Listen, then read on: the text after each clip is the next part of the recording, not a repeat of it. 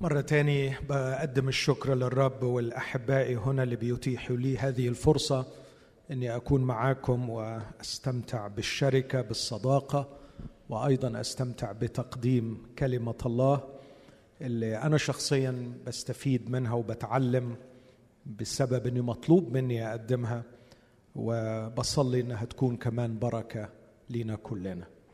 النهاردة هيكون اجتماعنا مختلف شوية.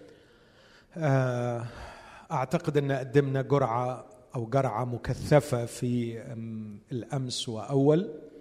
آه، ما قدمناش محاضرات عن الدخول إلى العمق لكن قدمنا عينة من تعليم الكتاب المقدس من تعليم المسيح. أعتقد لو فهمناها كويس نقدر نكون فكرة عن ملامح الحياة العميقة في المسيح. فالجزء اللي قريناه في لوقا خمسة وفي متى ستة الخلاصة بتاعتهم يعطونا انطباع عن نوعية الحياة العميقة التي آه، يتوقعها الرب منا كأولاد الملكوت كبني الملكوت. النهارده هحاول أقدم فكرة مختصرة آه، عن مش قادر أسميها كيفية الدخول إلى العمق. مش متجرأ أقول كده. يعني عايزة جرأة زيادة مني إن أنا أقول كده. آه، فأنا مش جريء انف لكن ربما تكون بتساعد شخص بيفكر آه، كيف ينمو في حياته الروحية آه، لتكون أعمق. شخص عنده أشواق إنه يكبر أكثر في حياته الروحية. فممكن الكلمتين اللي هقولهم يساعدوه في هذا الاتجاه. وأتمنى إن ده ما ياخدش وقت طويل وبعدين أفتح الباب للأسئلة فهيكون عندنا وقت. آه، أتمنى إنه يكون أطول من وقت العظة. آه، أحاول فيه أجاوب عن أسئلة بخصوص هذا الأمر اللي هو الدخول إلى العمق. آه، مش عارف الطريقة هتكون إزاي لكن الاسيس وائل بقى يبقى يمانج الموضوع ده إذا كانت مكتوبة أو شفوي زي ما تشوفوا هستأذنكم نقف مع بعض وإحنا بنقرأ جزء من كلمة الله أقرأ من سفر حسقيال أصحاح 47 أنا ما عنديش نص يطلع على الشاشة لو لو ممكن النص يطلع ولا صعب؟ okay, thank you. حسقيال 47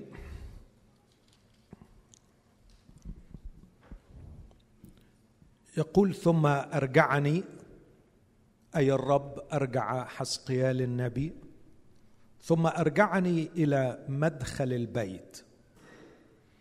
وإذا بمياه تخرج من تحت عتبة البيت نحو المشرق. لأن وجه البيت نحو المشرق. والمياه نازلة من تحت جانب البيت الأيمن عن جنوب المذبح. ثم أخرجني من طريق باب الشمال ودار بي في الطريق من خارج إلى الباب الخارجي من الطريق الذي يتجه نحو المشرق. وإذا بمياه جارية من الجانب الأيمن. وعند خروج الرجل نحو المشرق والخيط بيده. قاس ألف ذراع وعبرني في المياه والمياه إلى الكعبين. ثم قاس ألفا وعبرني في المياه والمياه إلى الركبتين. ثم قاس ألفا وعبرني والمياه إلى الحقوين. ثم قاس ألفا وإذا بنهر لم أستطع عبوره لأن المياه طمت مياه سباحة نهر لا يعبر. آمين. هذه هي كلمة الرب. خلونا وإحنا واقفين مرة تاني نطلب من الرب أن يفتح قلوبنا لكلمته. يا رب إحنا فعلا بنشكرك لأجل الكلمة المقدسة التي بين أيدينا. نشكرك لأنك أعنتنا وحفظتنا حتى نوجد معا نسمعها ونتعلمها. أرجو يا رب في نعمتك أن تعطيني معونة وأنا أتكلم بها لتكون هذه الكلمة بركة لحياتي ولإخوتي. اشبعنا يا أبانا وعلمنا واعطنا في النهاية الا نكون سامعين خادعين نفوسنا. بل نكون عاملين بالكلمة التي نسمعها. أبانا نسأل هذا ليس لاستحقاق فينا لكن في اسم المسيح نسأل. آمين. تفضلوا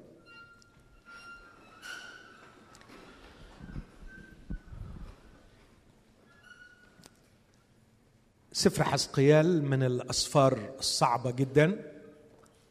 وآخر ثمان أصحاحات فيه هم أصعب جزء فيه وأنا لا أدعي اطلاقا إني فاهمهم ولا أدعي ابدا إني ناوي أشرحهم عشان ما حدش يعلي البار بتاع توقعاته. آه، فيهم صعوبة كثيرة وأنا يعني من زمان صارعت معهم لكن آه، مش قادر أستوعب كل اللي فيه. لكن يقينا هناك رسالة من بعض الأشياء التي نحاول أن نفهمها. كان الرب يري حسقيال رؤيا في الجزء الأخير من هذا السفر. بدأ السفر بأن رأى مجد الرب يفارق أورشليم يفارق الهيكل. وطوال السفر كان الرب يكشف لحسقيال الكاهن والنبي حجم الخطايا والشرور التي فعلها هذا الشعب والتي أدت بهم في النهاية أن يحرموا من أعظم امتياز أن مجد الرب يسكن في وسطهم. فرأى المجد يرتحل ورأى المجد يرتحل على مراحل وكأن مجد الرب لم يكن راغبا في أن يبعد. فالرب يحب أن يسكن وسط شعبه. لكن حينما تكثر الخطية والفساد كان القضاء بأن يبعد المجد عنهم. لكن في نهاية السفر هناك مواعيد بعودة المجد إذا تاب الشعب إذا رجعوا عن شرهم إذا رفضوا طرقهم وخطاياهم سيعود المجد. والرب أعطى لحسقيال صورة تفصيلية للوضع الذي سيكون عليه المدينة والهيكل والمجد إذا تاب هذا الشعب ورجعوا فالجزء الذي نقرأه هو في إطار هذا الجزء الأخير. إذا تاب الشعب ورجعوا عن طرقهم الرديئة وتغيرت حياتهم وولدوا ولادة جديدة كما علم في أصحاح 33 أرش عليكم ماء طاهرا فتطهرون وأطهركم من كل نجاساتكم وأجعل فيكم قلبا جديدا وروحا جديدا. إذا وصلوا إلى هذه الحالة سيعود الرب يسكن بينهم. وهو شاف المجد عايد فعلا في نهاية هذا السفر. في هذا الإطار تأتي هذه الرؤية أنه عندما يعود الرب سيكون هناك نهر خارج من الهيكل من تحت عتبة البيت من جنوب المذبح متجه إلى الشرق حيث البحر الميت. والبحر الميت هو أوطى نقطة على سطح الأرض. لا توجد نقطة على سطح الأرض أعمق من البحر الميت. وهو بحر غريب لأن كل الأحياء المائية الآتية من نهر الأردن تصل إلى هذه البحيرة المغلقة البحر الميت فتموت هناك وكأنه بحر الموت. صورة قوية جدا للموت. درجة حرارته عالية جدا وكثافة مياهه عالية جدا لا تسمح بوجود حياة فيه. لكن بيقول له إن هذا النهر الخارج سيتجه نحو الموت وسيشفيه. نهر يخرج من محضر الرب يسير في الأرض الوعرة يعبر وادي قدرون ويعبر في البرية ويصل إلى أوطى نقطة على سطح الأرض حيث الموت لكن الغريب أن مياه هذا النهر سوف تبرئها. وسوف تجعل هذا البحر الميت صالح لاستيعاب الحياة. هذا النهر يخرج من محضر الرب. لكن هناك تحديد جغرافي آخر أن هذا النهر يخرج من جنوب المذبح فهو مرتبط بالمذبح.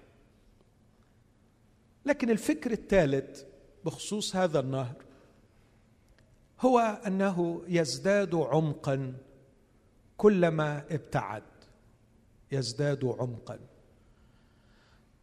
وصور هذه الفكرة بهذه اللغة الجميلة. أن الرجل المرسل من الله لكي ما يقود حزقية كان يقيس ألف ذراع ويعبره.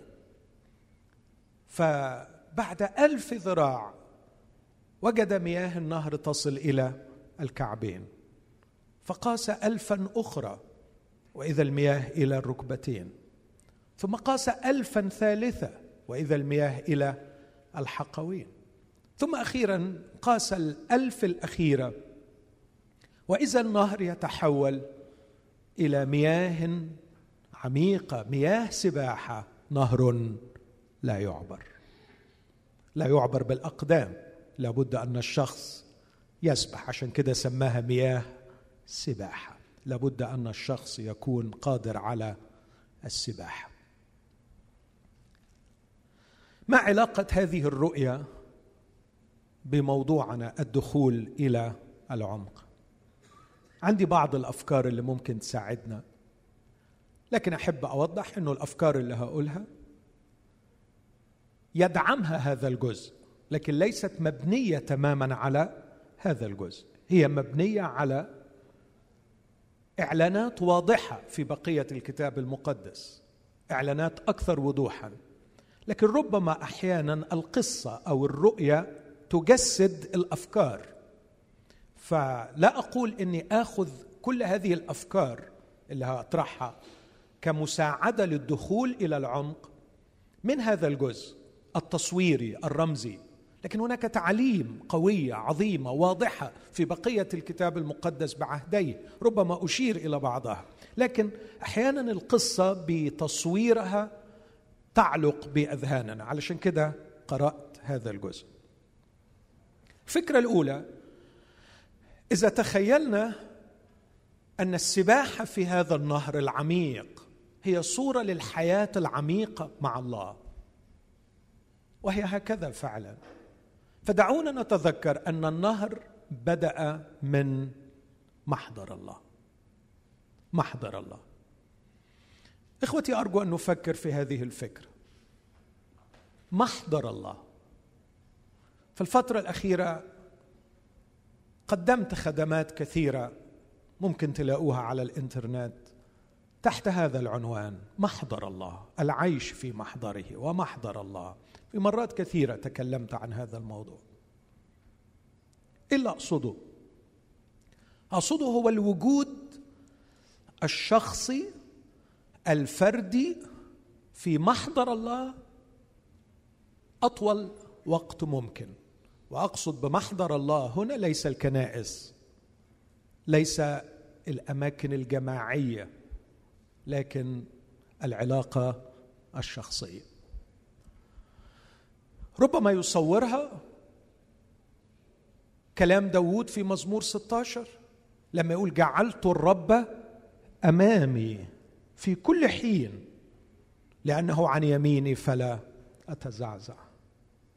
يصورها قول إليشع وإيليا في عباراتهم الخالدة.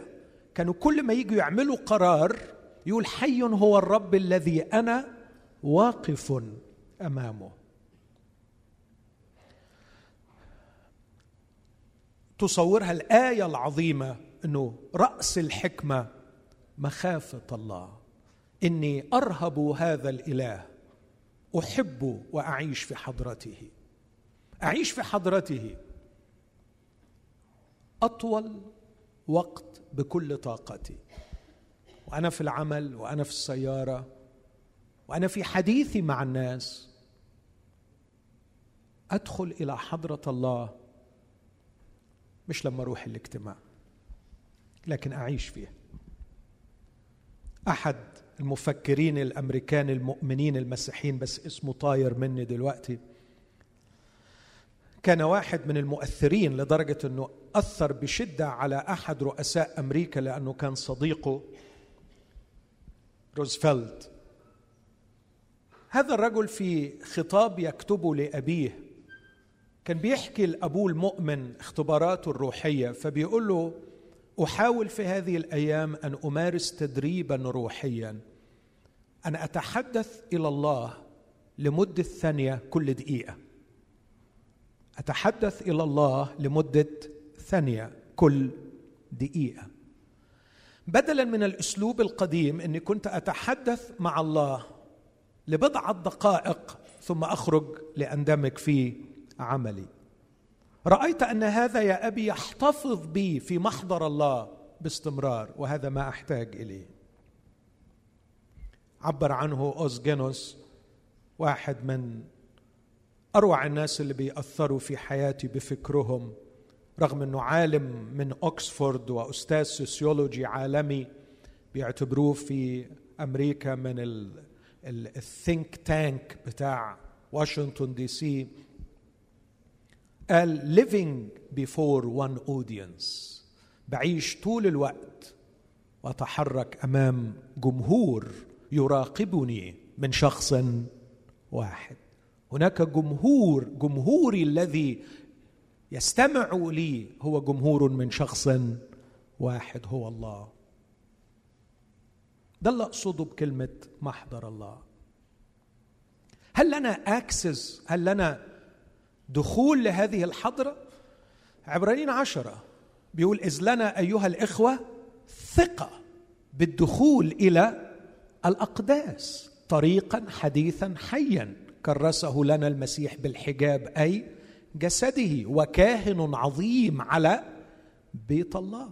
فيسوع شق الحجاب فتح الباب لكي ندخل بثقة إلى حضرة الله. والجميل إنه لما أدخل ألاقيه هو جوه مستنيني كاهن عظيم على بيت الله لأنه ربما لا أعرف ماذا أفعل في محضر الله. لكن لدي كاهن عظيم في السماء يخدمني بأن يعلن لي إعلانات ويعلمني ويشجعني وأنا في شركتي العميقة مع الله. ذبيحة المسيح الذي مات من أجلنا وغسلنا من خطايانا بدمه تعطينا الراحة في ضمائرنا لكي ندخل.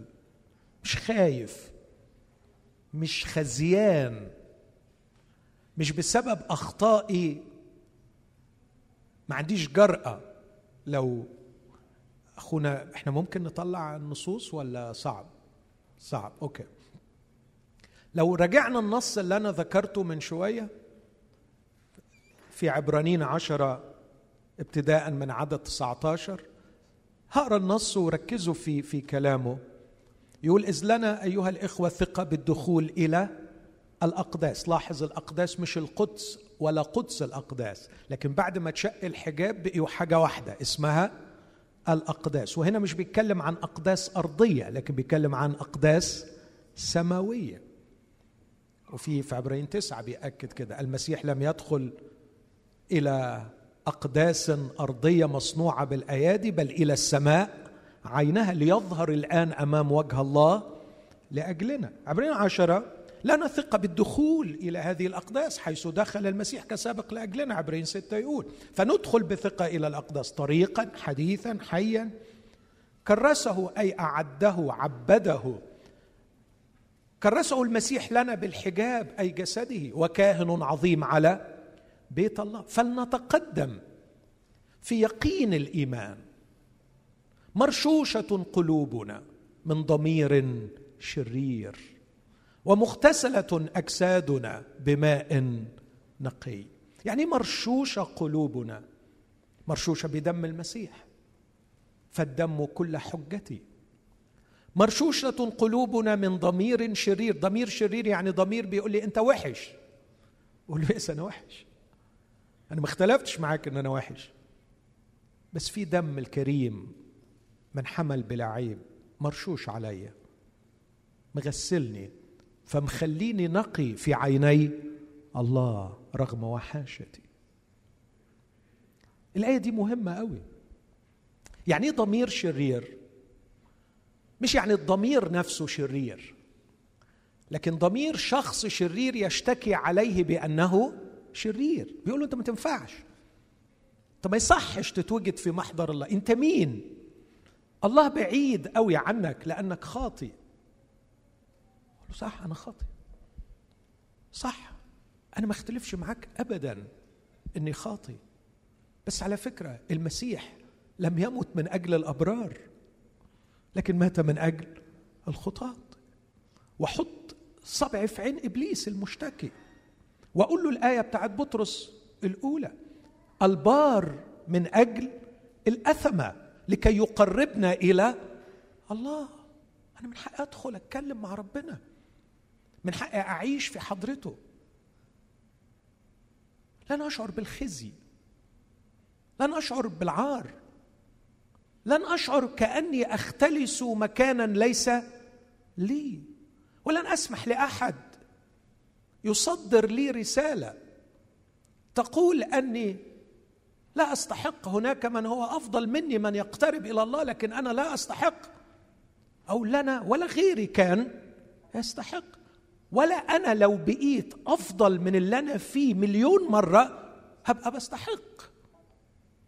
أنا خاطئ. لكني مرشوش بدم المسيح. السؤال هل قبلت رش الدم أم لا؟ في عبرانيين يقول وأتيتم إلى دم رش. من أتى إلى المسيح أتى إلى دم رش يعني دم يترش عليه. لكي يعطيني الأكسس لكي يعطيني الطريق إلى محضر الله لأن دي كانت غاية الله. الحقيقة مش إحنا اللي فكرنا في الدخول لمحضر الله الله هو اللي كان متألم لأن إحنا مش بندخل إلى حضرته. هو اللي عايزنا ندخل. بحكي دايما الحكاية دي. لما كان ابني صغير وكان يغلط غلطة فكنت أعاقبه بما نسميه في الطب النفسي الحرمان من التواصل الاجتماعي. فاقول له روح أنا مش هتكلم معاك لأن أنت عملت غلطة. فهو يدخل أوضته ويقعد يلعب. وأنا اللي قاعد أهري بره. فعلى آخر اليوم هو عادي. بس أنا اللي مش مستحمل. لقد صرت ابا محتاج ال hugs ومحتاج أحضن فيه وأتكلم معاه وأتواصل معاه فأنا اللي محتاج. فكنت أروح أقول له أمه please ادخلي كلمي الواد ده خليه يجي يقول sorry عشان نخلص الليلة دي. أنا اللي عايز. أبونا السماوي بيحبنا وما بيستحملش الحرمان مننا. هو عايزنا. فالدخول إلى حضرته هو اللي هو اللي فكر فيه. ولما ابتعدنا عنه هو اللي دبر الطريق علشان يرجعنا إليه. فالفداء لسنا نحن الذين فكرنا فيه لكن هو الذي فكر فيه وهو الذي قدمه. هو الذي ضحى لكي يقربنا إليه. نحن نهمل هذا الحق.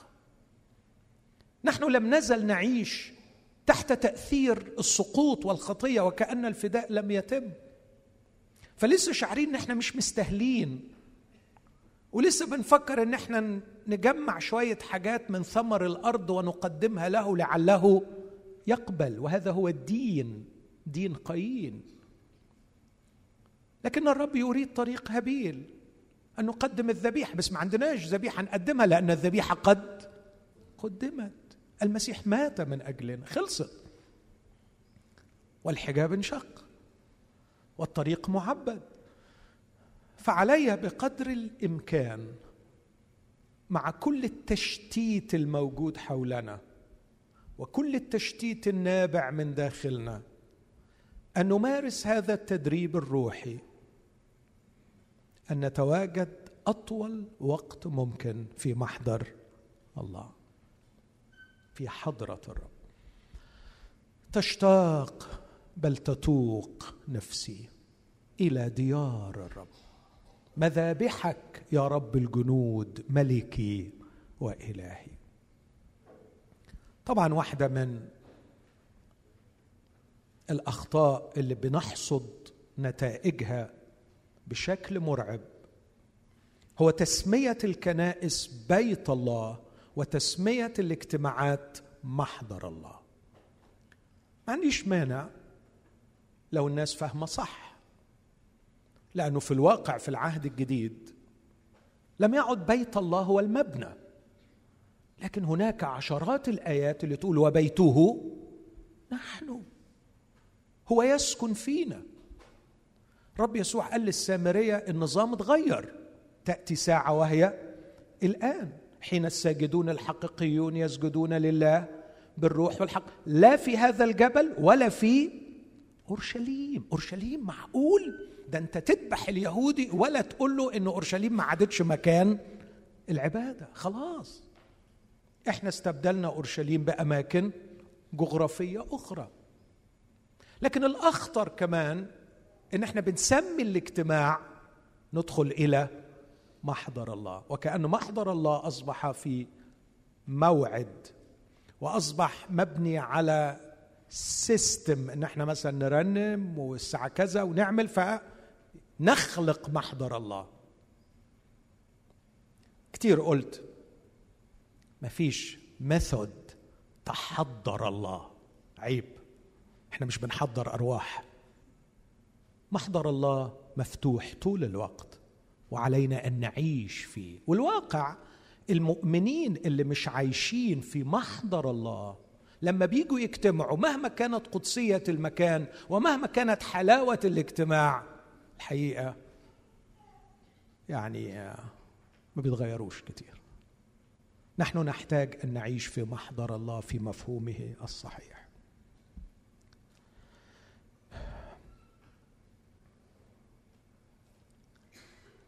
دي بداية الدخول إلى العمق.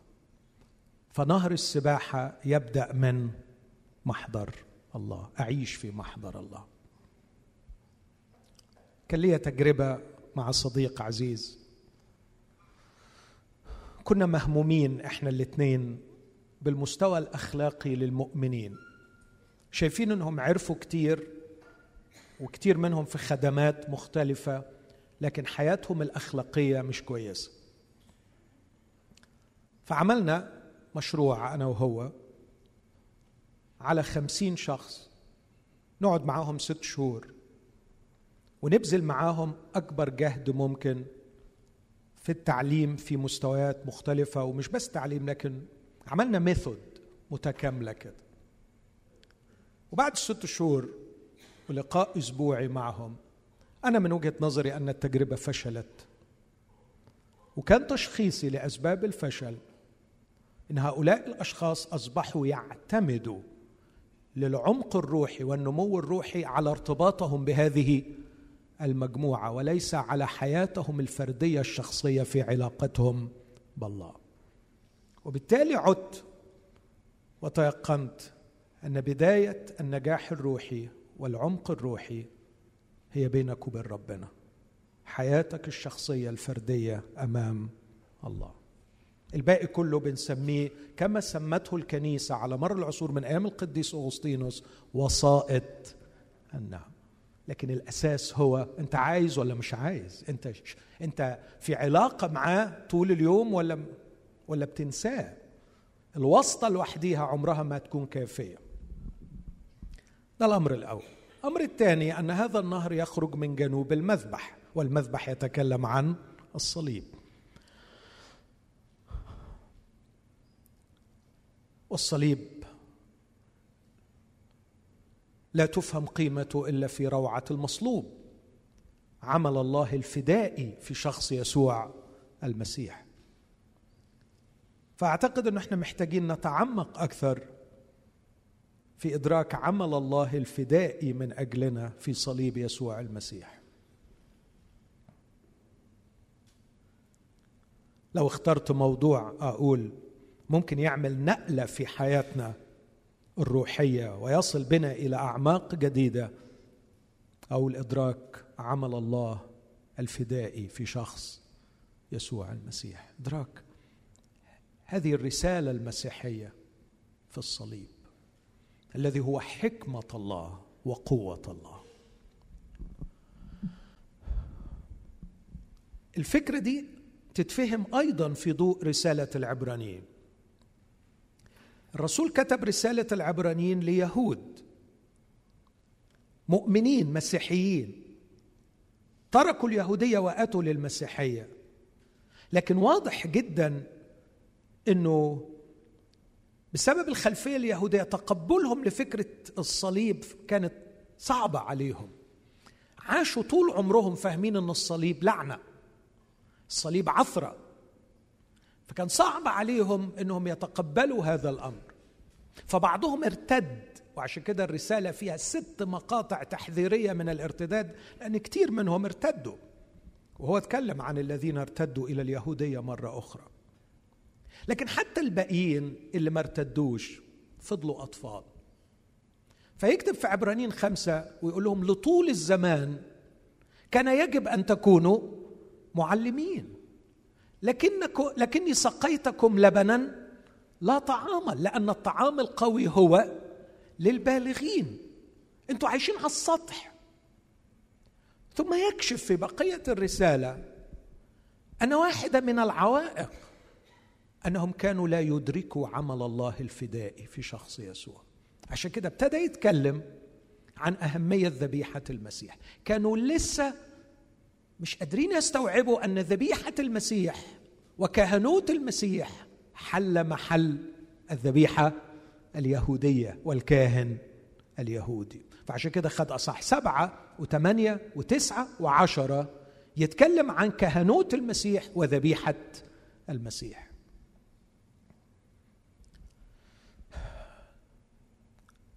وهو بادي معاهم الحوار في أصح ستة. يقول لهم خلونا نتقدم إلى الكمال ندخل إلى العمق. غير واضعين أساس التوبة اسمع العبارات دي من الإيمان بالله تعليم المعموديات وضع الآيات قيامة الأموات والدينونة الأبدية الأطر بتاعة العلاقة مع الله اللي كانت موجودة في الديانة اليهودية. من الأعمال الميتة والإيمان بالله وتعليم المعموديات المعموديات يعني الغسلات وضع الأيادي على الذبيحة شكرا. وضع الأيادي على الذبيحة. كانوا لسه الذبيحة المادية عالقة في اذان نجيب عدد ثلاثة من فضلك. هذا التقدم عنده إيمان يقول وهذا سنفعله إن أذن الله. يعني هندخل إلى الكمال سنتقدم إلى الكمال. لكن لاحظ الست حاجات اللي قالهم لو رجعنا تاني لعدد واحد و... آه. ونحن تاركون كلام بداءة المسيح. الكلام اللي كان بيهيئنا للمسيح في العهد القديم لنتقدم إلى الكمال غير واضعين أيضا أساس التوبة من الأعمال الميتة والإيمان بالله تعليم المعموديات ووضع الأيادي قيامة الأموات والدينونة الأبدية كلها تعاليم جميلة. لكن في المسيحية انتقلنا إلى عمق أكثر. إيه الحاجة اللي ناقصة في الكلام ده؟ عمل الله الفدائي في شخص يسوع المسيح. ذبيحة المسيح موت المسيح من أجلنا. النهر يخرج من جنوب المذبح. أعتقد إنه عائق من عوائق الدخول إلى العمق عدم التعمق في صليب المسيح أو بلغة أوسع عمل الله الفدائي في شخص يسوع المسيح. النقطة الثالثة هذا هذه الرؤية كان فيها تعبير جميل جوهري جدا ودي أهم نقطة. إنه كان يقيس ويعبرني قاس وعبرني قاس وعبرني فأنا إلى حد كبير مفعول به ولست فاعل. وأنا اعتقادي يعني قد أكون مخطئ وأتمنى أكون مخطئ. إنه الدخول للعمق أنا ما أعرفش أعمله. يعني أتمنى تكونوا تعرفوا تعملوه. حقيقي. لكن أنا خبرتي الشخصية هو اللي يدخلني قاس وعمل إيه؟ وعبرني قاس وعبرني. ليه بقول كده؟ لأنه برضو توقعي إنه ما فيش حد سطحي فاهم إنه سطحي لأن سطحيته تمنعه من إنه يفهم إنه هو سطحي. صح؟ ده هو لو فهم إنه سطحي دي أجمل علامات العمق. فما عمري ما قابلت واحد سطحي فاهم إنه هو سطحي خالص.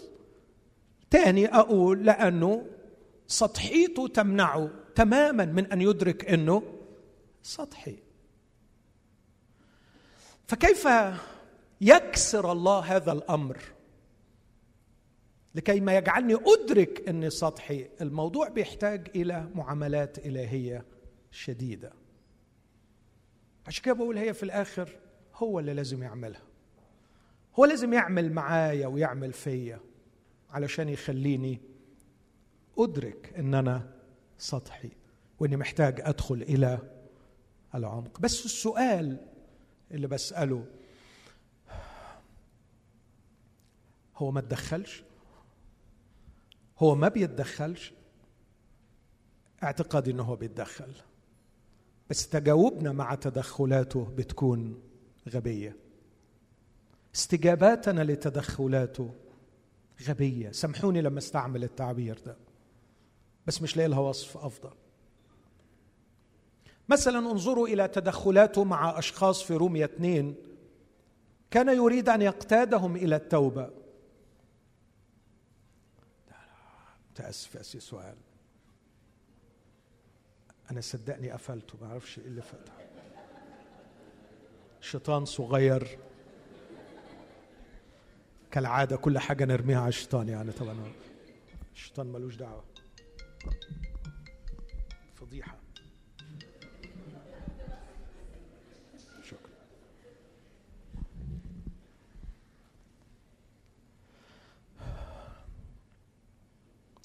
في رومية اثنين يقول له أم تستهين بغنى لطفه وإمهاله وطول أناته غير عالم أن لطف الله إنما يقتادك إلى التوبة. لكن من أجل قساوتك وقلبك غير التائب تذخر لنفسك غضبا. الله بيتعامل. الله بيتعامل. الله لم يكف عن أن يتعامل معنا لكي يقودنا إلى العمق. لكننا استجاباتنا لمعاملاته غبية. خلوني أقول حاجتين اختبرتهم ورأيتهم. من أكثر الأشياء اللي يهيئوا الشخص للدخول إلى العمق واللي الله بيشتغل فيهم بقوة شديدة جدا ويريد أن ياخذنا إلى العمق فيهم. الألم والفشل. الألم والفشل.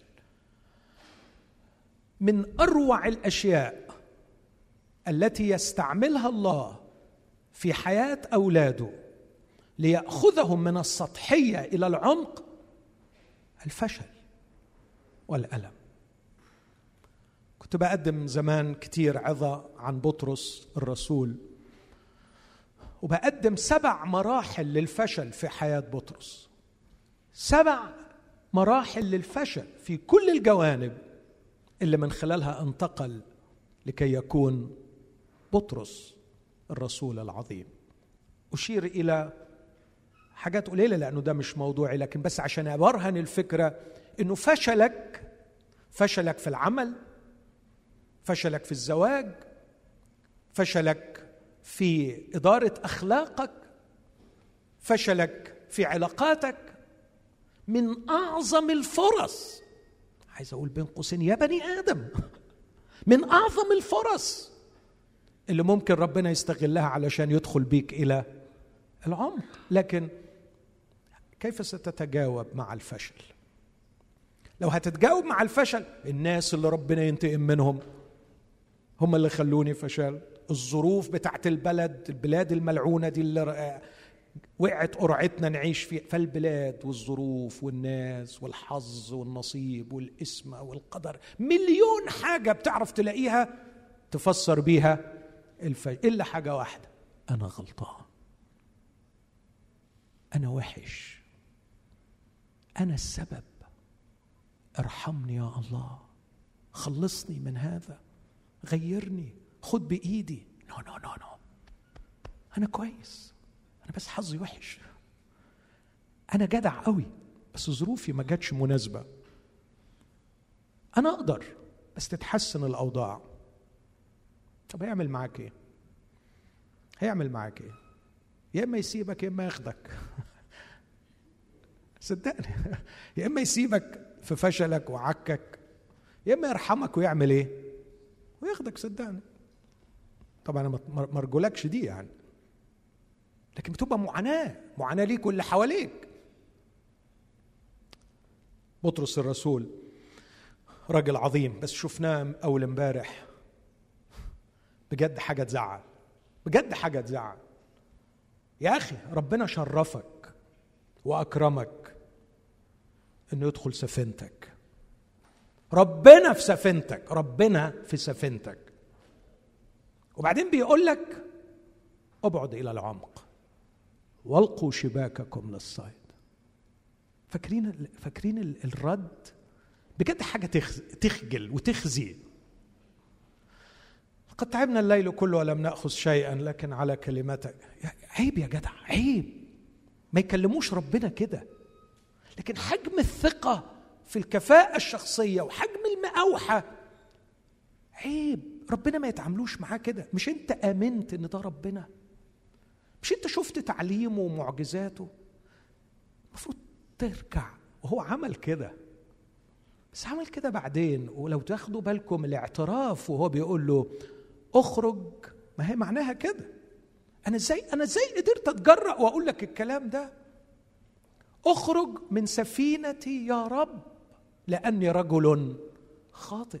أنا غبي. إزاي؟ إزاي اتعاملت معاك كده؟ بقى أنا أنال هذا الشرف أنك في سفينتي.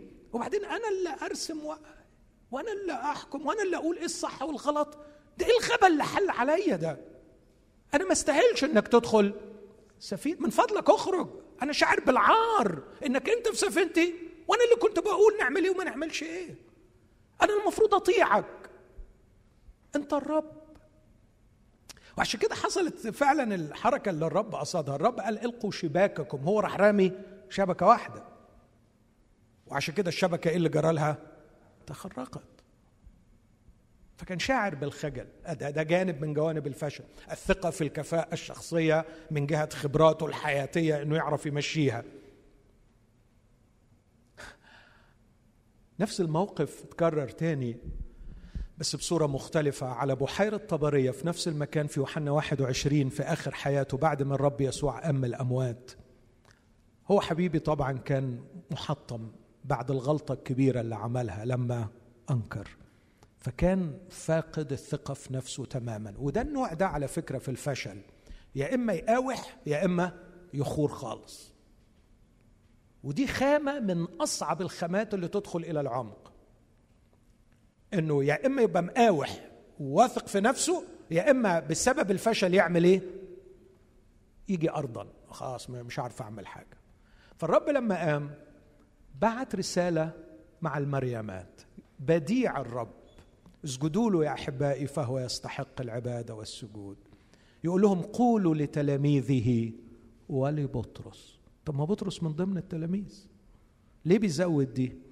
لأنه عارف شخصيته ونفسيته عارف إن هو وصل لحالة مش هيقدر يعتبر نفسه من التلاميذ. فلما يقول قولوا لتلاميذه وبعدين بطرس يجنب نفسه يقول له لا على فكرة في جزء تاني في الرسالة هو بيقول قولوا لتلاميذه ولا بطرس تعال معاهم إلى الجليل إلى الموضع. لكي أراكم هناك. فالرب عالجه. وبعدين ظهر له ظهور خاص لو تفتكروا. كورنثوس الأولى 15 يقول أن الرب قام وظهر اولا لصفا. ظهر له ظهور. حبيبي أنت حبيبي وأنا مسامحك على العملة اللي أنت عملتها. لكن هو لسه منهار من حجم الفشل اللي فشله. فراح قال لزملاته أنا أذهب لأتصايد. تاني بس كان جواه قناعة أنا ما أنفعش أكون تلميذ لكن أنفع أكون صياد. الليلة دي في بحيرة طبرية الرب خلاه يجتاز في فشل. آه أنت لا تنفع تكون تلميذ ولا تنفع تكون صياد. وهوري لك إنك حتى مش قادر تجيب أكلك مش قادر تجيب أكلك لأنه لما سألهم ما قال لهمش اصطدتوا ولا ما اصطدتوش لكن بيقول لهم يا غلمان ألعل عندكم إدام يعني أكل؟ قالوا له يا معلم تعبنا الليل كله ما عندناش. فأجابوه لا ما عندناش. الفشل من جهة إدراكه الروحي. ده قصة طويلة مش ربنا معاها مش ربنا معاه رحلة طويلة. لو تتذكروا أنا مش عايز أحول الوعظة لبطرس لكن بسرعة في يوم من الأيام ربنا أنعم عليه بإنعام خاص لما الآب أعلن له عن من هو يسوع المسيح في متى 16 لو تفتكروا الجزء ده. أعتقد إن ده كان أعلى يعني آه، مستوى بطرس وصل له كان الألفة بتاع الفصل. عارفين الألفة بتاع الفصل؟ التعبير ده موجود في بلاد العربية؟ الأول يعني على الفصل الواد اللي هو إيه كده المميز فراح طالع وقال له وأنتم من أنت هو المسيح ابن الله الحي. فالمدرس طلب من كل الفصل يسقف له وقال له طوبى لك يا سمعان ابن يونا. الحركة دي كانت بتغيظني زمان في الفصل لما يسقفوا للألفة. وكلنا نجاهد علشان يتسقف لنا. هو تسقف له. بس عارف إيه اللي حصل بعديها؟ يسوع ده جميل بشكل. على طول فهمه. انتقل لحالة مزاجية خطر عليه. انتقل لحالة نفسية فيها خطر شديد عليه. فراح خبطه الخبطة دي. ولهم على فكرة من النهاردة ابن الإنسان لازم تعرفوا أنه سيسلم إلى أيدي اليهود فيبصقون عليه. وقالها بتفاصيل. فيبصقون عليه ويجلدونه ثم يقتلونه. وهو لسه في حالة النشوة بتاعت الألفة. تصوروا عمل إيه؟ تصرف بجنان بقى في الوقت ده. راح واخد المسيح وابتدى يهزه وينتهره ويقول له حشاك no no no أنا اللي بتجيلي الإعلانات من فوق وأنا فاهم كل حاجة. أنت مش هيحصل لك كده. أنت لما تيجي تفكر في حاجة هتحصل لك تسألني أنا. أنا دلوقتي اللي بيجي لي الإعلانات من فوق. مش إيه, إيه الكلام الفاضي اللي بتقوله ده؟ قال له طب تعالى يا ألفا اذهب عني يا شيطان. يأتي المصيبة. وعايزكم تتخيلوا منظرهم هم طالعين من الفصل في اليوم ده. عايزكم تتخيلوا المنظر ده. هو مدلدل راسه وماشي بيبص خايف حد من الزملاء يبص له. عملت لنا فيها بتاع إعلانات. ده انت طلعت مصيبة وإحنا مش دارين. ده المعلم بيقول لك اذهب عني. ده انت حالتك مرار يعني. انت خايب خالص. أعتقد أن ترتيب المعلم له لكي ما يجتاز هذا الفشل مش عشان يحطمه لكن كانت تعليم وتدريب للدخول إلى العمق. لكن آخر حاجة كانت قاسية جدا إنه يفشل من جهة محبته لربنا. في الليلة الأخيرة يقول له إن شك فيك الجميع أنا لا أشك. قال له لا يا بطرس انت هتنكر ثلاث مرات انك تعرفني. قال له لا أنا عارف روحي كويس. حبيب قلبي الله يطول عمرك. انت آخر حاجة تعرفها في الدنيا نفسك. الله يخليك تفهم بقى إن انت ما بتفهمش نفسك. فوق! متربس. يا ابني صعب عليك. ما تقولش أنا فاهمك. لا لا لا أنا فاهم روحي. طب هسيبك بقى. هسيبك تشرب الكاس المر. ما دام انت متربس إنك فاهم وانت مش فاهم. لدرجة المسيح بيقول له هتنكر. هتنكر. خلاص. قول له الحقني ارحمني. طب حشني بأي طريقة. طب ما تعدنيش في المصيبة دي اعمل معروف. لا. تعرف يقول له إيه؟ وإن اضطررت أن أمضي معك إلى السجن أو إلى الموت. أنا هروح معك. روح بقى روح اشرب. وكانت النتيجة وقعت الوقعة وحصلت اللي كان خايف منه. وأنكر. وأنكر ثلاث مرات. في كنيسة صياح الديك.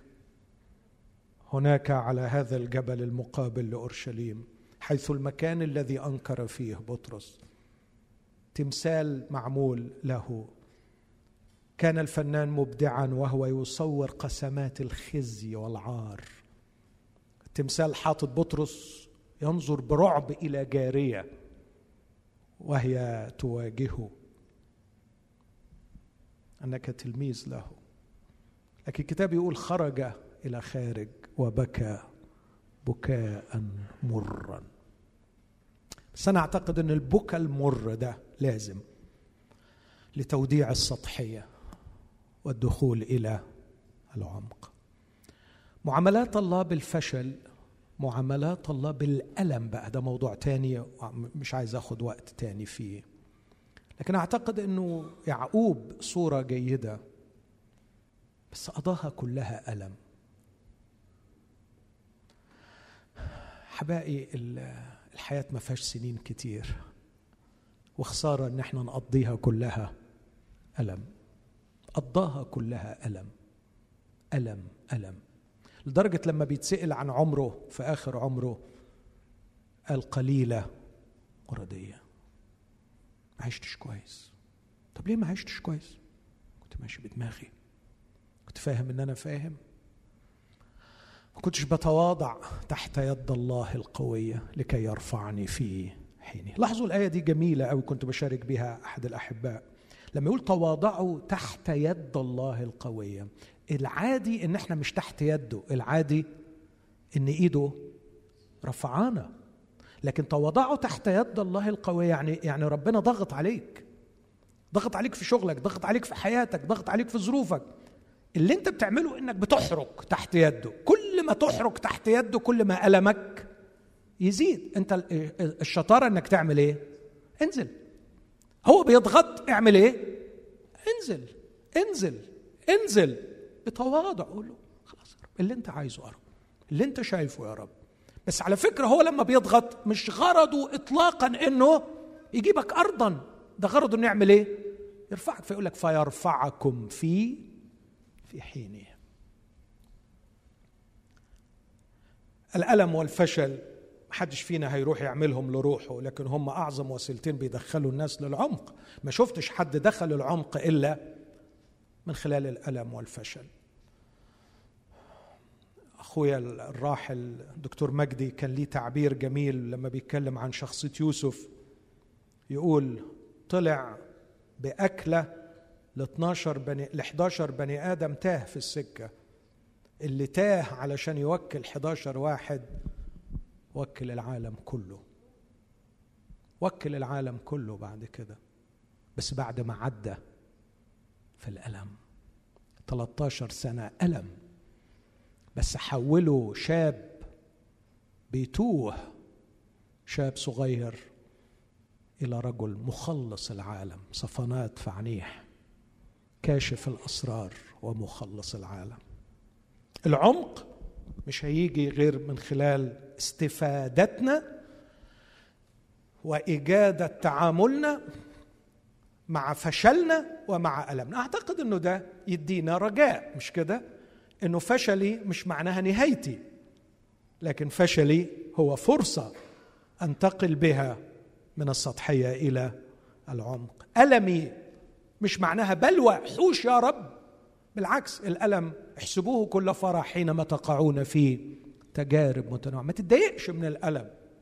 ياما ناس مستريحة على فكرة وقاعدين سطحيين. صح؟ صح ولا مش صح؟ ياما ناس مستريحة وعايشين سطحيين. ما بحبش أقول يعني حاجات كتيرة من خبراتي الشخصية لكن الأمر ده كتير اكتست فيه بس الأسبوع ده كان مميز قوي. استدعيت من اسم اسم مخيف اسم كبير قوي اسم فظيع.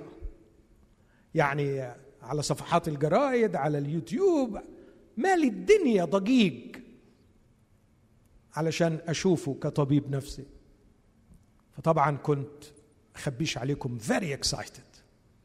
very excited. واو! أخيرا هقعد مع الشخصية دي وأتكلم معاها. وصلوات بقى عميقة إنه يا رب اديني الفرصة علشان آه، أوصل حاجة. طلبت من زملائي أرجوكم وأنا هناك تكونوا قاعدين صلوا من أجلي.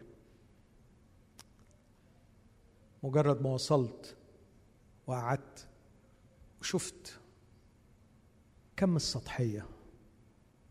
ارتعبت إيه ده؟ إيه ده؟ مش قادر أحكي تفاصيل أكتر. اعفوني من هذا. لكن خرجت والدموع في عيني. أشكرك أشكرك أشكرك. إيه النعمة العظيمة اللي عملتني بيها؟ يا رب ده أنا شايف نفسي فوق قوي أنا كنت شايف الناس دي فوق لكن دلوقتي عرفت إنه فوق دي هي بس للي أنت ترفعه. للي انت تخلصه للي انت تعرفه نفسك. يا رب ده أنا شايف روحي كينج بالنسبة لك. إيه ده؟ إيه الفقر ده؟ إيه الغلب ده؟ إيه كم السطحية دي؟ إيه كم التفاهة دي؟ ده أنا في نعمة يا رب عظيمة انك شرفتني باني اعرفك واخدمك. يا ناس مستريح يا ناس اسمائها مالية الدنيا ضجيجا. اخواتي حبوا التجارب حبوا الألم مش مشكلة. التجربة إذا كانت الضيق ينشئ. صبر. والصبر إيه؟ تزكية. إنه إنه تتغير في شخصيتك وتكونوا تمين كاملين غير ناقصين في شيء.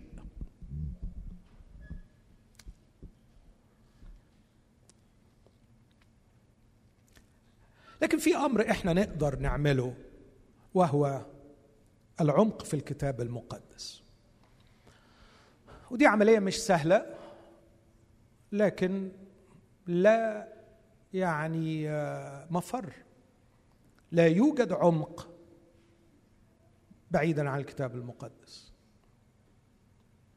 دراسة الكتاب تعمق في فهم الكتاب يعني فاندمنتال ما تقدرش ابدا تدخل في الحياة الروحية العميقة بعيدا عن الكتاب المقدس. وأرجو أن إحنا الرب يملأنا بالاحترام للكتاب المقدس والتقدير له. وجد كلامك فاكلته فكان كلامك لي للفرح ولبهجة قلبي. الكتاب هو الذي يحفظني من أن أكون طفلا. لا تكونوا فيما بعد اطفالا مضطربين محمولين بكل ريح تعليم. كنت في نقاش مع أحد الأحباء امبارح. بقول له الأفكار اللي بتقولها تعجب جميلة بس المشكلة إن ملهاش أي biblical base مفيش أي أساس كتابي ليها. فاعذرني اعفيني. لا أستطيع أن أسلم عقلي لما ليس له أساس. كتابي مهما كان بريقه مهما كان جماله مهما كان حلاوته مهما كان ينفخ الذات ويخليني أشعر بإني حاجة ضخمة وهعمل عمايل وأسوي هوايل. أنا أتمنى إن يكون الكلام ده يعني حقيقي بس فين ال biblical base؟ فين ال point أنت هتقيس على أنهي مرجع؟ على فلان قالوا فلان على عيني وراسي فلان على عيني وراسي. بس ياما فلانات قالوا وضيعوا الناس وراهم. طب إيه ال authority اللي أرجع لها؟ الجماعة اللي أنا فيها الكنيسة الطائفه كله على عيني وراسي. بس في مرجع تاني فوق الكل. محدش يعديه محدش يطلع فوقيه. هو ده ال point of reference هو ده النقطة المرجعية. مع وضع في الاعتبار إنه صعب على فكرة. وفي مشاكل كتير قوي واديني 35 سنة بكافح معاه. ياما حتت صعبة وياما حاجات مش قادر أفهمها. كتاب صعب. لكن لا دخول للعمق بعيدا عن الكتاب المقدس. اول فكره أخيرة وأفتح باب للأسئلة. أو فكرتين. في تعاملنا مع الكتاب المقدس وفي تعاملنا بعضنا مع بعض أرجوكم أحبائي اعتمدوا السؤال منهجا. اعتمدوا السؤال منهجا. يعني اعتبروا واحترموا الأسئلة. إذا ما بتسألش عمرك ما هتدخل إلى العمق. يعني فكرة لا تجادل ولا تناقش يا أخ بطرس ما تنفعش. أنا بتكلم عن بطرس. في الحياة المسيحية في الدخول إلى العمق. السؤال السؤال السؤال. اسأل اسأل اسأل. أرجوكم اسألوا كثيرا. طبعا أنا بجيب مشاكل لنفسي كده. لكن أمين يعني في ناس بتسأل لدوافع مختلفة والأسئلة بتاعتها مجرد ضجيج لكن it's okay, okay. لكن ده ما يمنعش إن السؤال وسيلة عظيمة للعمق الروحي والنمو الروحي. مرة قريت الأناجيل الأربعة بمنظور معين وأنا أنصح وأشجع لأنه دي واحدة من وسائل الدخول إلى العمق إنكم تقروا الأناجيل. اي ثينك إنه تقريبا عشرين سنة حاليا في خلوتي الشخصية لا أقرأ إلا الأناجيل. الأناجيل الأربعة. كل يوم أقرأ من الأناجيل الأربعة. آه عندي أوقات تانية لدراسة بقية الاصفار لكن آه ده بالنسبة لي طعام يومي لا يمكن أتخلى عنه وأشعر فعلا بإني ظلمت نفسي لما يوم بيعدي من غير ما أعمل هذا التدريب أو أخذ الجرعة أن أقرأ جزء من الأناجيل الأربعة. اقروا الأناجيل الأربعة كتير. لأنه فيها حياة يسوع. قريت الاناجيل الأربعة عشان أعرف يسوع سأل كم سؤال. لقيته سأل 240 سؤال في الاناجيل الأربعة. و80 منهم يعني تلتهم كان رد على أسئلة. تخيل يعني تقريبا معظم الأحاديث بتاعته والحوارات كان دايما فيها أسئلة لكي يمجد قيمة السؤال. طلعت بخلاصة مع سنين الخدمة الطويلة سأعرفك من أسئلتك وليس من أجوبتك. أسئلتك هي التي تكشف من أنت وليس أجوبتك. أجوبتك على فكرة على فكرة أي برنامج إلكتروني هيجاوب أحسن منك. أي يوتيوب ممكن يجاوب. الناس كلها حافظة أجوبة. لكن اللي هيطلعك على حقيقتك ويبينك فعلا هو نوع الأسئلة. أنت ممكن تحفظ أجوبة. لكن ما تعرفش تحفظ أسئلة. بتبان إذا كان ده سؤالك الحقيقي ولا لا. اسأل. اسأل بإخلاص. اسأل عشان تكبر. لما بدأت رحلتي مع الدفاعيات ال apologetics ودعيت إلى مؤتمر كان في عدد كبير من المفكرين ال apologists المسيحيين وبيقولوا اللي بيعملوه والتحديات اللي قصادهم وبعدين طلبوا مني في الآخر أقول كلمتين. فقمت قلت الاتي قلت لهم الحقيقة أنا يعني شاعر وأنا وسطيكم إني جاي من كوكب آخر. أنتوا كلكم عمالين تتكلموا إنه شغلكم كله تعامل مع الأسئلة. أنا عايش وسط شعب كله بيجاوب. مفيش حد بيسأل. فحقيقي أنا مش عارف أشتغل ابولوجيتكس إزاي. أنتوا كل الناس عندكم بتسألوا وكل صراعكم وخدمتكم هو إزاي نجاوب الأسئلة. أنا شعبي ما, ما بيسألوش كلهم بيجاوبوا. أي حد بيجاوب أي حد. صدقوني ما من جلسة دخلتها إلا والناس اللي قاعدين بيجاوبوا في الطب أكتر مني. يعني يفتوا في الطب وأنا قاعد أكتر مني بشكل رهيب. ويقعدوا يوصفوا وصفات وأنا قاعد مرعوب. يا ربي إزاي عندهم الجراءة دي إنهم يفتوا الفتاوي دي كلها؟ كله بيجاوب. الحاجة التانية قلت لهم أنتوا عمالين تتعاملوا مع ناس عندهم شكوك. أنا كل الناس عندي عندهم يقين غريب جدا. بجد كلهم عندهم يقين وبيدافعوا عن يقينياتهم. يا حرام ما عندهمش أي شكوك. ودي كارثة. كارثة إن ما يكونش عندك شك. كارثة إن ما يكونش عندك سؤال. كارثة إنك تعيش على يقينيات كاملة قاطعة خالصة. وأجوبة أنت عمال تتبرع وتجاوب. ده أنت بيت ربنا بقى يعني. بالعكس كل ما نكبر ونتعمق نكتشف إنه أسئلتنا عمالة تزيد. صدقني صدقني أنا لو كنت سمعتني بوعظ في حسقال 47 من 20 سنة كنت هتحس عندي يقين أكتر كتير. أنا فعلا النهارده بقعد بالتضاع وبقول يا رب أنا مش فاهم. تو ماتش مش قادر أستوعب. فاسألوا كتير. بس عايزكم تعرفوا ثلاث حاجات من جهة الأسئلة. مع تقديسي للأسئلة نفسي نتذكر ثلاث حاجات. محدودية السؤال في العلاقة مع الله محدودية الفرد محدودية العقل. أقصد بإيه؟ بالكلام ده. يعني محدودية السؤال؟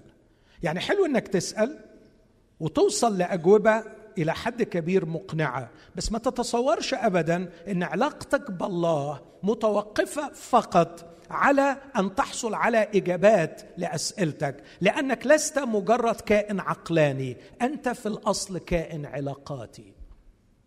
فالعمق في معرفة الله ينمو بالعلاقة معه وليس بمجرد الأسئلة. فكر في الأمر ده.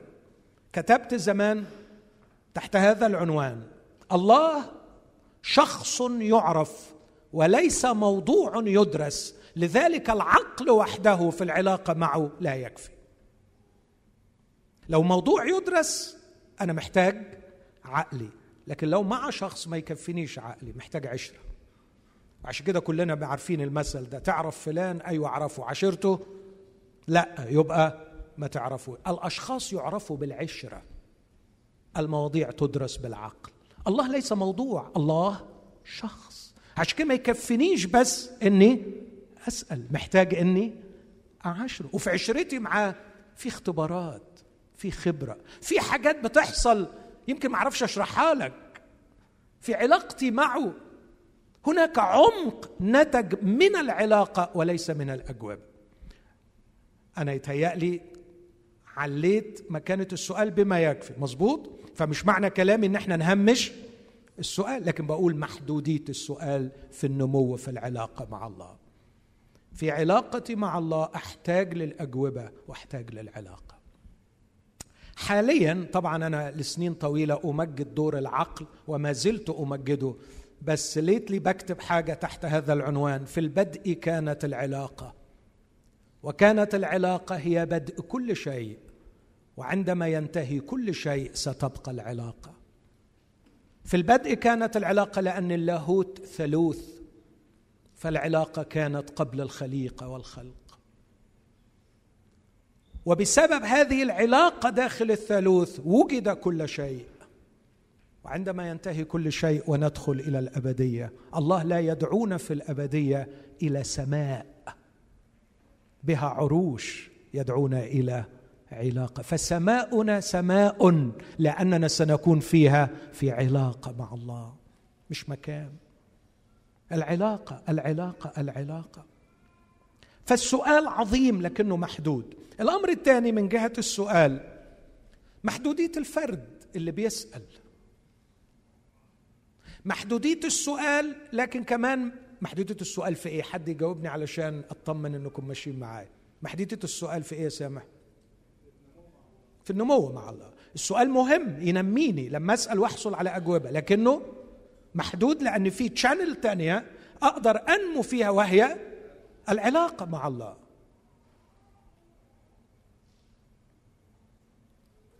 لكن محدودية الفرد اللي بيسأل. في أشخاص يحتملوني لما أقول الكلمة دي. عندهم قناعة غريبة اللي هو ما يفهمهوش ما يتفهمش. فكروا فيها. طالما الحاجة أنا مش فاهمها يبقى هي ما تتفهمش خالص. طب ليه يا حبيبي؟ ليه يا ضنايا كده؟ ليه بتعمل في روحك كده؟ على فكرة أنت محدود. آه طبعا ما كلنا محدودين بس أنا أفضل المحدودين. فاللي أنا ما فهمهوش مستحيل حد تاني يفهمه. خلاص أنا النقطة المرجعية في الفهم. اللي أنا ما فهموش محدش يفهم. ممكن حضرتك تتنازل عن الأمر ده من فضلك. الله يطول عمرك. لا على فكرة في حاجات كتير أنا مش فاهمها بس في غيري فاهمها.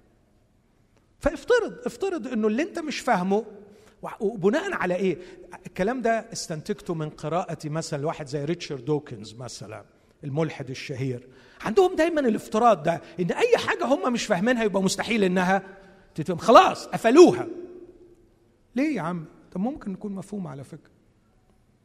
محدش عملك المرجع للبشرية انت اللي تفهمه هو اللي بيتفهم واللي ما تفهموش هو اللي ما يتفهم. وللأسف وسط المؤمنين أحيانا كده. لا دي ما تتفهمش. طب يا عم ادرس شوية أو افترض إن اقرأ اقرأ للي بيدعي إن هو فاهمها. يمكن يكون فعلا فاهمها. وياما حاجات لقينا إنه فعلا اللي إحنا مش فاهمينه في ناس غيرنا فاهماه. لكن في الآخر بقى مش محدودية السؤال ومحدودية الفرد لكن محدودية العقل. هنيجي لنقط ومش عقلي لكن العقل بصفة عامة بيقف عندها. كنت بقدم محاضرة في أورشليم عن الصليب. فقلت في هذه المحاضرة سأتكلم عن ماذا ولماذا لكن لا أحد يسألني عن كيف. سأتحدث عن ماذا حدث في الجلجسه سأحاول أن أصف هذا المشهد الرهيب. ماذا حدث؟ وسأحاول من الرسائل أن أجيب عن السؤال لماذا حدث كل هذا؟ لكن اوعى حد يسألني ويقول لي كيف حدث؟ كيف توحدت مع المسيح على الصليب حتى تصبح خطاياي هي خطاياه وكيف توحدت معه عندما ترك من الله وتلقى العقوبة؟ مش فاهم ما أعرفش بس هو الكتاب قال كده. لكن لا أستطيع أن أفهم أبعاد ما حدث في هذه الساعات المظلمة. ما معنى أنه قال إلهي إلهي لماذا تركتني؟ أؤمن بكل قلبي أن يسوع في هذا الوقت المرعب كان يدفع أجرة خطاياي وهو يصرخ هذه الصرخة المرة. لكن إيه اللي كان بيحصل؟ ما فهمش ما أعرفش. صدقني ما أعرف. صدقني ما أعرف. إيه معنى إن الرسول يقول إن كنتم قد قمتم مع المسيح؟ بختبرها بختبرها ضايقها حاسسها مستمتع بيها. لكن كيف؟ ما أعرفش. إيه الميكانيزمات بتاعتها؟ ما أعرفش. تقول لي آه، دي دروشه طب اصبر علي الله يطول عمرك. إيه هو الزمن حضرتك؟ ما هو الزمن؟ اوعى حد يضحك عليك ويقول لك إنه فاهم يعني إيه؟ الزمن. إيه هي الجاذبية حضرتك؟ أوه لا أنا أقول لك قوانين نيوتن أشرح لك. حدش يضحك عليك ويقول لك هو فاهم الجاذبية. أينشتاين قلب كل كلام إسحاق نيوتن والنهاردة شغالين علشان يقلبوا كلام أينشتاين. ولا كلام إسحاق ولا كلام أينشتاين منهم واحد تجرأ إنه يشرح ما هي الجاذبيه نحط قوانينها نقول أثرها نحاول نفهم إيه تأثيرها لكن ما حدش اطلاقا بيعرف ما هي الجاذبية. بس يجي لك عيل في ثانوي ولا واحد قرأ له كتاب يشرح لك بقى الجاذبية. ما هي الطاقة؟ ما هي الطاقة؟ اشرح لي ما هي الطاقة. قول لي من فضلك. بلاش ده كله. حاول تشرح لي إزاي الكورة اللي إحنا عليها دي؟ بالوزن ده بالحجم ده عمالة تدور آلاف السنين حوالين الشمس بسرعة 110 ألف كيلومتر في الساعة. يعني اللي بتعبر المحيط كبرها ألف.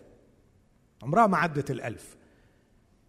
أنت متخيل؟ 110 110 ألف كيلو متر في الساعة الكرة الأرضية بتلف؟ بالحجم الرهيب ده والمية ما تكبتش وإحنا ما تبعترناش في الفضاء.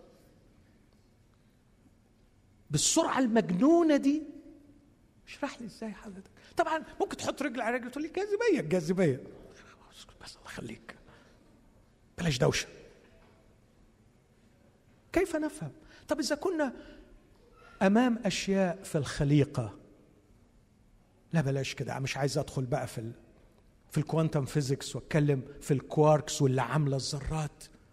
يا إلهي يا إلهي على الإبداع في الذرة ولا الإبداع في الخلية ومصانع البروتين اللي موجودة في يا إلهي على الميتوكوندريا واللي عمالة تعمله. إذا كنا حاسين إحنا بنحبي أمام أسرار الخليقة إيه المانع ان يكون الخالق أسراره أعظم؟ يعني إيه ال Trinity؟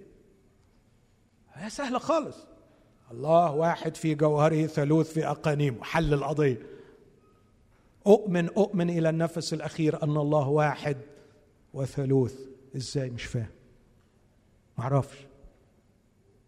صدقني ما أعرف. بس هي ما تجيش غير كده.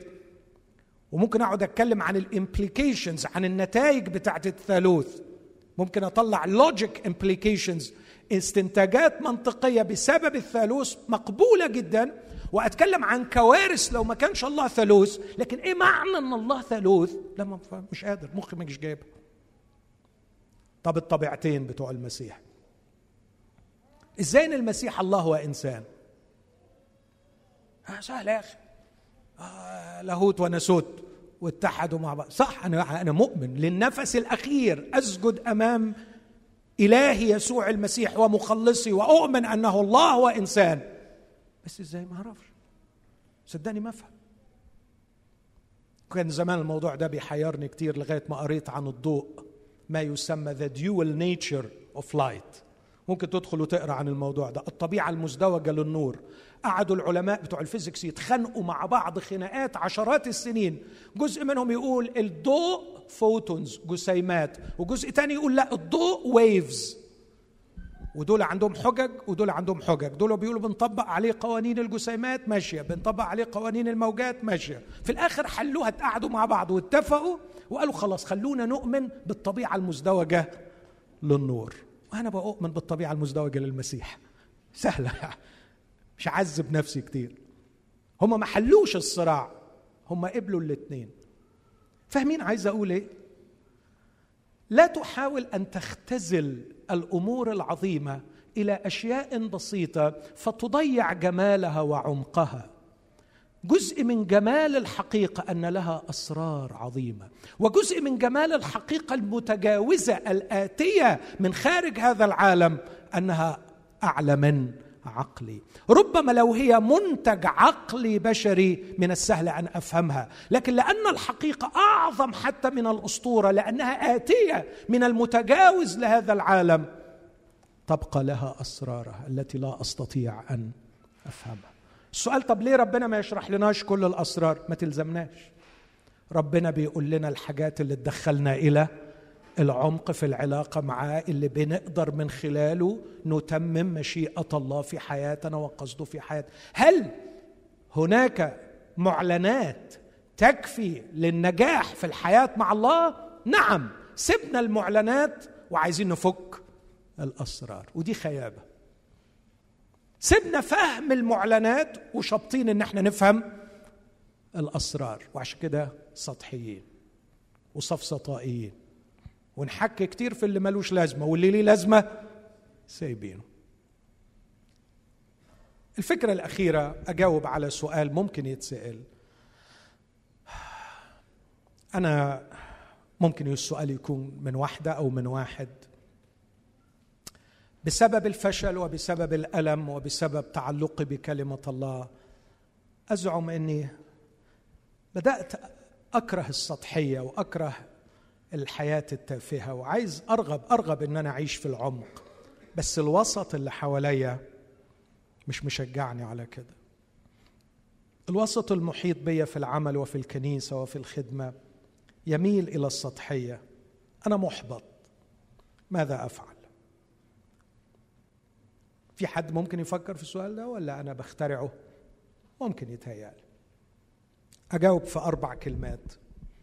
أقول اولا احذر من خطأ ايليا خطأ كبير مشهور اسمه خطأ ايليا حد يعرفه؟ برافو. بقيت أنا وحدي. احذر من هذا الخطأ. أنت مش لوحدك. الرب رد عليه وقال له على فكرة أبقيت لنفسي سبعة آلاف. في ناس عميقة جدا. في ناس مشيت في العمق الروحي أكتر منك كتير. فأوعى تظن أنك وحدك. الأمر الثاني تكلم بما تؤمن به وعش ما تتكلم به. تكلم بما تؤمن به وعش ما تتكلم به. سهلة العبارة دي؟ مفهومة؟ يعني لو داخلك أفكار عميقة اوعى تحجبها بسبب سطحية اللي حواليك. قولها. لأن هتلاقي في أشخاص يمكن محتاجينها بشدة وهم مستمرون في سطحياتهم لأنهم ما يتصوروش إن في حاجة أعمق من اللي هم فيه. فما تخبيش العمق حرصا على مشاعرهم. تكلم بما تؤمن به بس بشرط. بشرط خطير أن تعيش. ما تتكلم به. لأنه لو في الآخر العمق بتاعك وقف عند حد الكلام بقي سفسطه بقي ملوش لازمة. الشرف دي على فكرة تشي جيفارا قالها يعني. معترض على تشي جيفارا بس يعني هو قال الشرف أن تعيش ما تتكلم به. عشان كده بقول لو أنت محبط من السطحية اللي حواليك طب اتكلم. اعمل حاجة. قول. نادي بالعمق اللي ربنا أعلنه لك. في يوم من الأيام واحد قال أنا كتمت في قلبي فكدت أنفجر. سأفرج وأتكلم. قول إن اللي حوالينا ده سطحية. قول الحاجات العميقة. يسوع يقول له في المزمور لم أخفي برك لم أكتم عدلك عن الجماعة العظيمة. مش من شيمة خادم الله إنه يكتم يقول. بس بشرط تاني أقول. تكلم بما تؤمن به وعش ما تتكلم به. الأمر الثالث لا تتصادم مع الواقع السطحي لتهدمه لكن اخلق في داخله واقعا عميقا. واترك الواقع العميق بذاته يهدم الواقع السطحي. وده منهج يسوع. منهج يسوع مش إنه كان قاعد يهدم الواقع السطحي. لكن يسوع خد 12 خد 12 واحد واشتغل عليهم ثلاث سنين وأرسل الروح القدس سكن فيهم وخلق واقع جديد في مدينة أورشليم وسابهم يعيشوا. اتفرج الناس دي عملت إيه في أورشليم بعد شوية؟ قلبت الدنيا.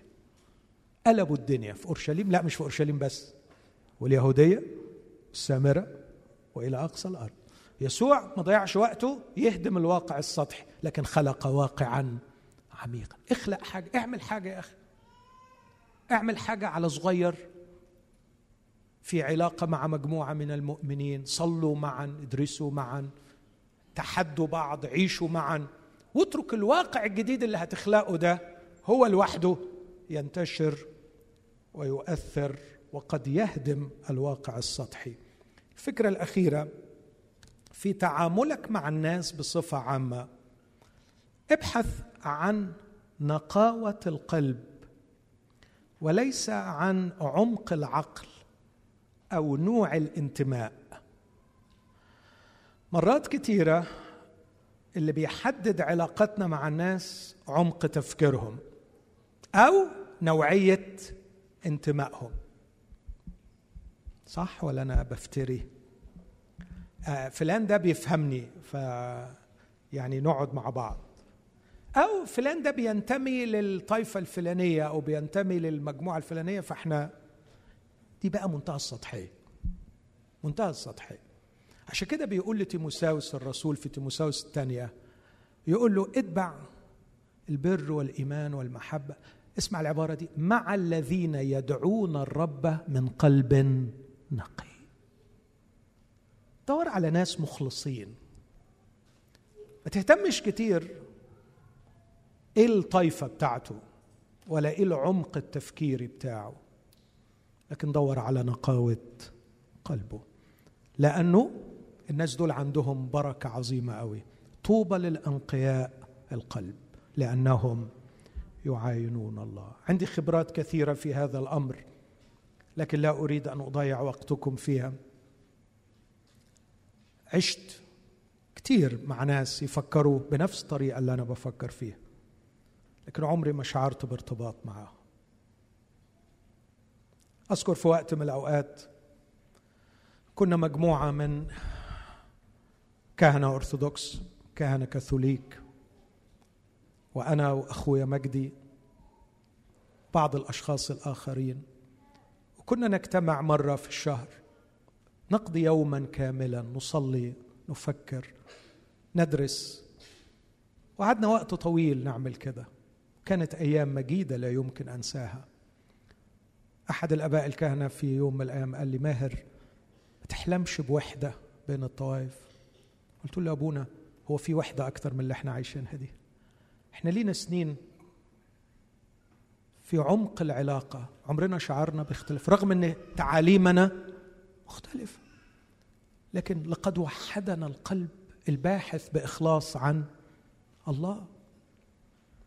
فأرجوك وانت بتنظر للناس حواليك ما تبصش قوي لنوع الفكر التعليمي ولا للانتماء الطائفي لكن حاول ربنا يدي لك حساسية ما مدى إخلاص هذا الشخص. الشخص المخلص هيتعلم الشخص المخلص هيسيب الغلط إن اجلا أو عاجلا. إذا كان غلط في الفكر أو غلط في الانتماء.